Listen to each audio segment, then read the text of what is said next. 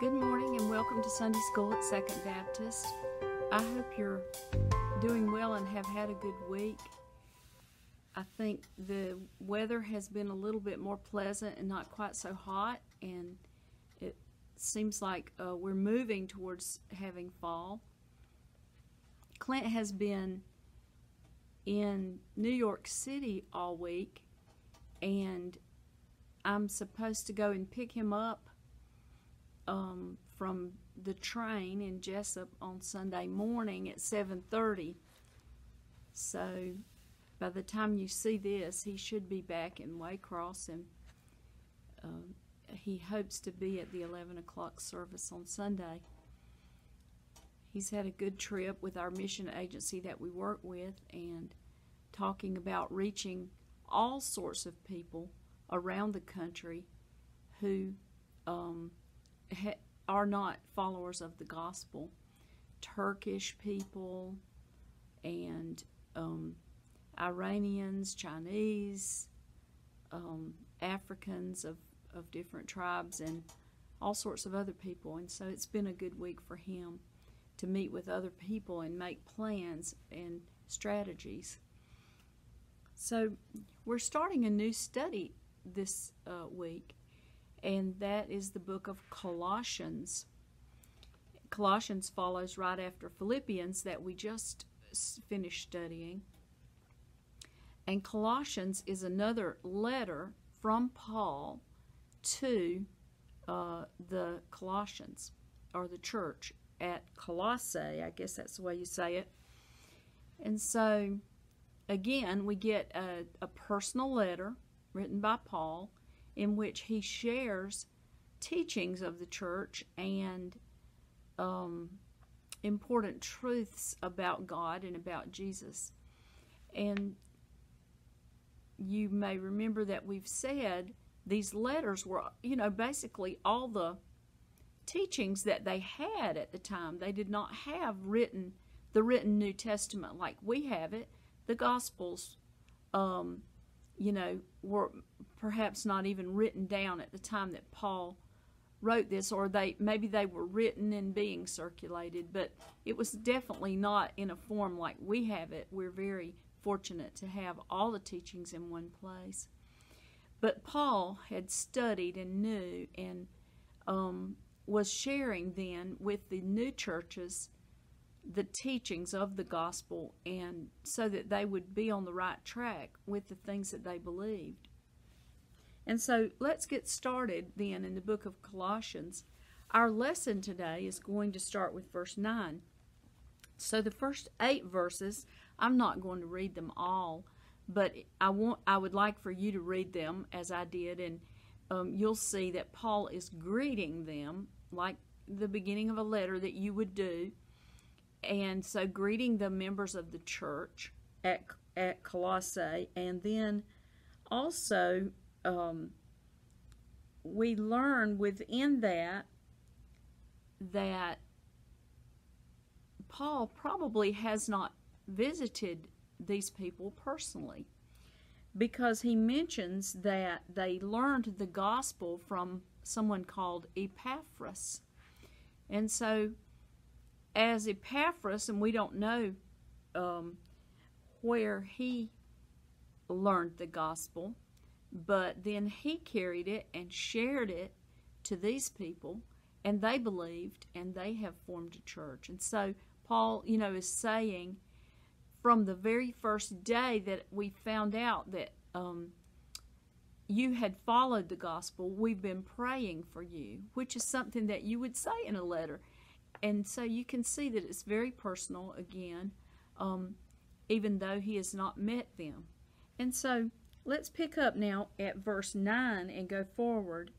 So verses 9 and 10 For this reason also, since the day we heard of it, we have not ceased to pray for you and to ask that you may be filled with the knowledge of his will in all spiritual wisdom and understanding so that you will walk in a manner worthy of the Lord, to please Him in all respects, bearing fruit in every good work, and increasing in the knowledge of God.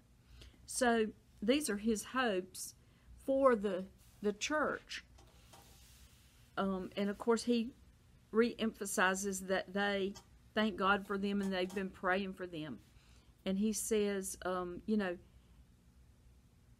these are the things that they pray or that they are asking in prayer. Uh, that you may be filled with the knowledge of his will in all spiritual wisdom and understanding, so that they'll be strong spiritually and know God's will for what they should be doing. Um, that you'll walk in a manner worthy of the Lord.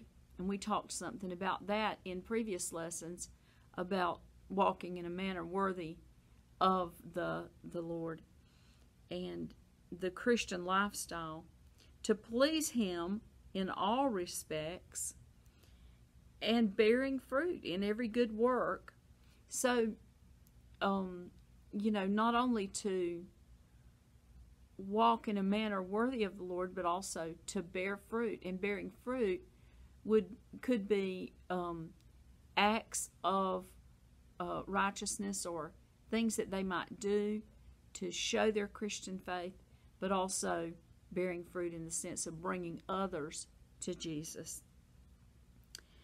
Um, and increasing in the knowledge of God. So I think a part of what Paul is going to do here then is to, um, you know, say some things that are going to help them increase in their knowledge of God, of who God is. Let's go on then and read verses 11 and 12. Strengthened with all power according to his glorious might for the attaining of all steadfastness and patience joyously giving thanks to the Father who has qualified us to share in the inheritance of the saints in light. You know, so he now he's using some, you know, church phrases there, I guess you might say. Um, but he wants them he's this is a part of a long sentence. You know, Paul makes some very long sentences sometimes. So he's still talking about the things he prays for them. He, so he's also praying that they will be strengthened with all power according to his glorious might for the attaining of all steadfastness and patience. And of course, steadfastness means, you know, sticking to it, um, continuing with the gospel that they had followed, and being being sure that it's a real thing, and that they stick with it and then patience, you know, as they, um, you know, anytime a person is a new believer, there are things in their life they have to lay down. And it takes patience. It takes some patience to lay those things down and to begin to live the Christian life. And then he says, joyously giving thanks to the Father, who has qualified us to share in the inheritance of the saints in light. And of course, the inheritance of the saints is, um, you know, the eternal life that God brings to us as we follow Him and as Jesus lives in our heart. And he was saying that, you know, he we are qualified to share in that inheritance. Um, both Paul and the the Colossian church. Okay, now let's go on to verses 13 and 14. For he rescued us from the domain of darkness and transferred us to the kingdom of his beloved Son, in whom we have redemption, the forgiveness of sins.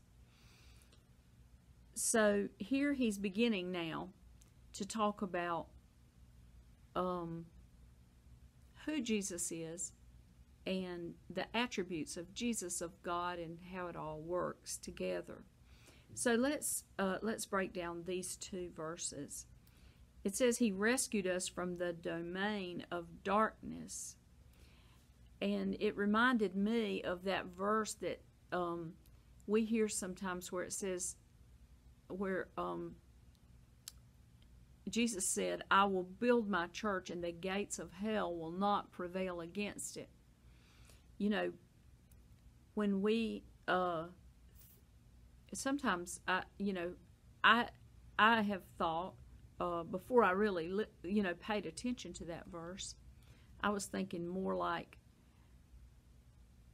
the the evil world prevailing against Christians.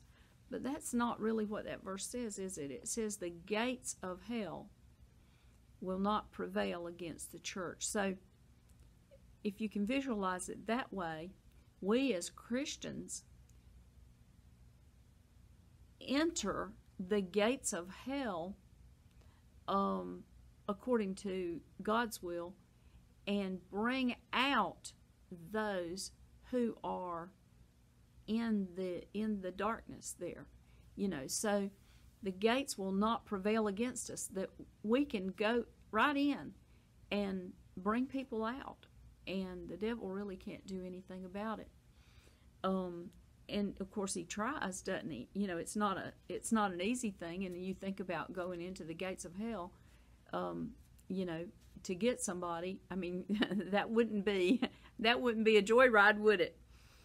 Um, and so he has rescued us from the domain of darkness, Paul says. So Paul, you know, views himself and others, everyone, as living in the domain of darkness until he was rescued uh, by Jesus and transferred us to the kingdom of his beloved Son, in whom we have redemption, the forgiveness of sins. And so, it's not enough to be brought out of the domain of darkness. Um, that would be wonderful, but that's not enough, is it? If you if you've come out of darkness, you've got to be somewhere and being transferred then into the kingdom of his beloved son, of God's beloved son. So he he's talking about you see in verse 12 he says giving thanks to the father and that's who he's talking about when he says he the father rescued us and brought us into the kingdom of his beloved son so now in this section paul is going to talk about god and jesus um, and the way that that relationship works okay now let's go on to verses 15 and 16. He is the image. Now he's talking about the Son because he says he transferred us to the kingdom of his beloved Son, in whom we have redemption, the forgiveness of sin. He, Jesus, is the image of the invisible God, the firstborn of all creation. For by him all things were created, both in the heavens and on earth, visible and invisible, whether thrones or dominions or rulers or authorities, all things have been created through him and for him. Okay, now this is very uh, important concept.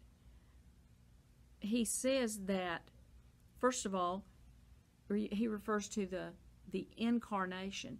He says Jesus is the image of the invisible God. And we know that in other places in the Bible it says God is a spirit. And it says no man has seen him and things like that.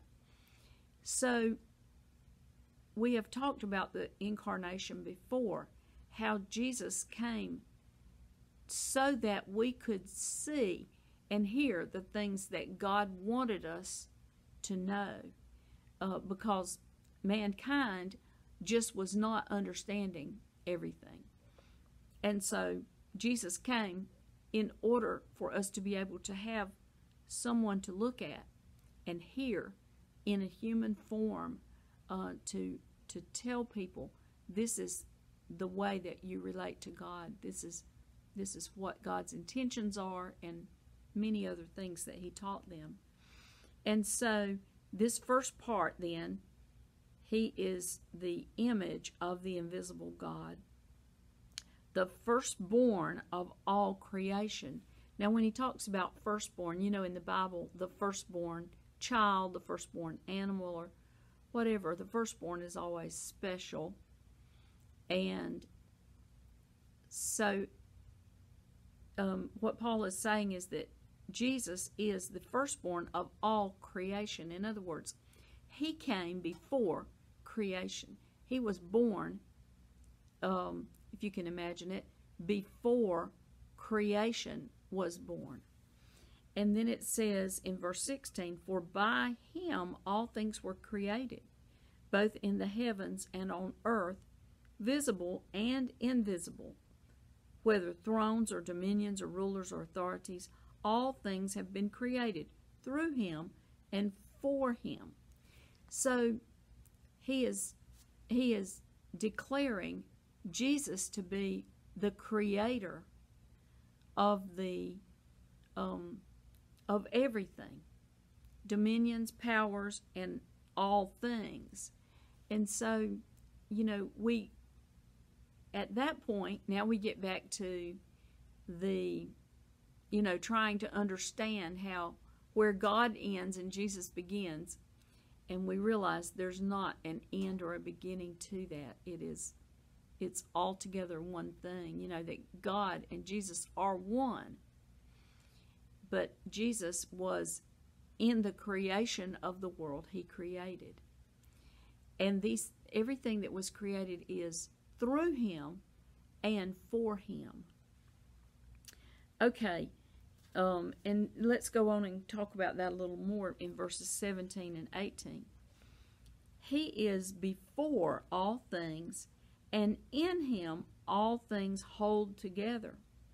He is also head of the body, the church, and he is the beginning, the firstborn from the dead, so that he himself will come to have first place in everything. Okay, so in verse 17, he's still talking about uh, Jesus being before all things. He was in the beginning with God, as John says in chapter 1 of that um, gospel. And in him all things hold together. Now, that is an important statement, and there was an interesting. Um, video that I saw some years ago. Some of you may have seen it, where a person, I can't even remember now who it was that did that video, but he was talking about how every atom in the universe is held together by an invisible force that's there, and he described it in much greater detail than I can do and how if that invisible force was not there, if it were removed, the whole universe would just explode or expand into individual atoms immediately. And so he was talking in that video in making reference to this verse um, where Paul says, in him, in Jesus, all things hold together. So it is um, it's important, even if we don't think about that video and the atoms, to realize that the way that we live, our society, the things that happen on earth, whether by nature, hurricanes, volcanoes, or whatever, or um, the rise and fall of nations, um, or our daily lives. All of those things are held together by Jesus. He has control. You know, He created all things, including dominions, rulers, and authorities. Um, and then um, it's it goes on then. Now so paul is teaching. Now he's teaching to the, these new believers exactly who jesus is and how he relates to god you know how it all works. And hopefully they could understand it even better than we can you know because they had firsthand knowledge. You know paul was was there to speak with the disciples to hear all the things that Jesus may have said, because of course, all the things Jesus said are not written down. You know, there was so much. And so the teachings of the church came from the disciples. And, you know, as Paul also had studied the scriptures extensively before he even became a believer, then he puts it all together. And so he says, now in verse 18, he talks about more attributes of Jesus. He is the head of the body, the church. And there are other scriptures, you know, that describe that in more detail. But Jesus is the head of the church, the church being the body of believers. He is the beginning, the firstborn from the dead. So he came back to life and lives with God, sits at the right hand of the Father, it says in Scripture to show us dominion even over death. So Jesus has complete dominion over creation all the way to the grave and beyond that um, is kind of what Paul is saying. Okay, now let's go, let's continue to verses 19 and 20. He is also head of the, I'm sorry, I'm reading the wrong verse. For it was the Father's good pleasure for all the fullness to dwell in him, and through him to reconcile all things to himself, having made peace through the blood of his cross. Through him, I say, whether things on earth or things in heaven. okay, so here in these two verses, Paul is talking about how God um, it was God's pleasure to allow uh, all the th- everything to hinge on Jesus, I guess you might say, and that through Jesus all things are reconciled to the Father. So that gives us a picture of how we become a Christian. Because we can't just go straight to God and approach God. God is perfect. And there's no way that we could become perfect enough to just go straight to God. We have to go, we have to have a mediator, and that is our Lord Jesus Christ, who mediates between us and the Father to cause us to be able to be Christians. And that is the most important thing that we must, you know, we have to learn uh, before becoming a Christian that we can't do it on our own, and that Jesus has to stand in that gap to make it possible, you know, for us to reach heaven one day and to be Christians. And he also refers to um, everything being reconciled through Jesus. So, you know, some of those things have they all been reconciled up to now or is are there future things to be continue to be reconciled? You know, there's a there's a, a vague reference there and we don't know all of those things. We would get into speculation if we tried to imagine what Paul was thinking on that part. All right, now let's read the last three verses, tw- verse 21 to 23, and we're going to stop there because the next lesson begins in verse 24. So in verse 21, and although you were formerly alienated and hostile in mind, engaged in evil deeds, yet he has now reconciled you in his fleshly body through death, in order to present you before him holy and blameless and beyond reproach. If indeed you continue in the faith, firmly established and steadfast, and not moved away from the hope of the gospel that you have heard, which was proclaimed in all creation under heaven, and of which I, Paul, was made a minister. Again, you know, another long sentence. But he refers to the fact that the, the Colossians were formerly alienated and and hostile in mind, engaged in evil deeds. And he doesn't spell those out here, but he has some knowledge, it seems, of how they were before they turned to Jesus, how they were before they became Christians.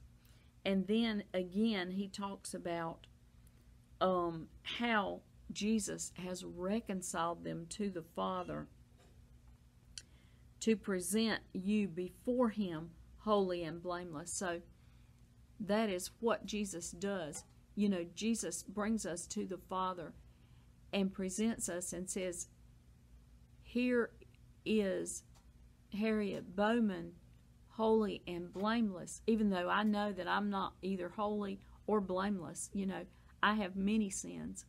But Jesus then makes it right by his blood. And that is the picture of salvation, is how Jesus does that. And then, of course, Paul refers to the fact that if they, you know, continue in the faith and are firmly established in it, um, and not moving away from the hope of the gospel. So, you know, it that I guess you might we might just throw in there, you know, that it's not enough to hear about Jesus or to hear about salvation. You must believe and follow, and Jesus must come into your heart. So it's a it's a head knowledge of Jesus, and then it becomes a heart knowledge of Jesus when you you really turn your heart over to Jesus. So it's not enough just to have that head knowledge. I mean, even the devil knows who Jesus is, right? But you must have that heart knowledge. Jesus must come. It's a spiritual connection when Jesus comes to live in our heart. So we'll leave it there for today. And um, we hope to hear the good news from Clint when he gets back from um, his his journey, and I look forward to um, seeing you all on Sunday if you can make it to church, and if not, then I know you'll be watching, and I appreciate you being a member of our class um, as we study together.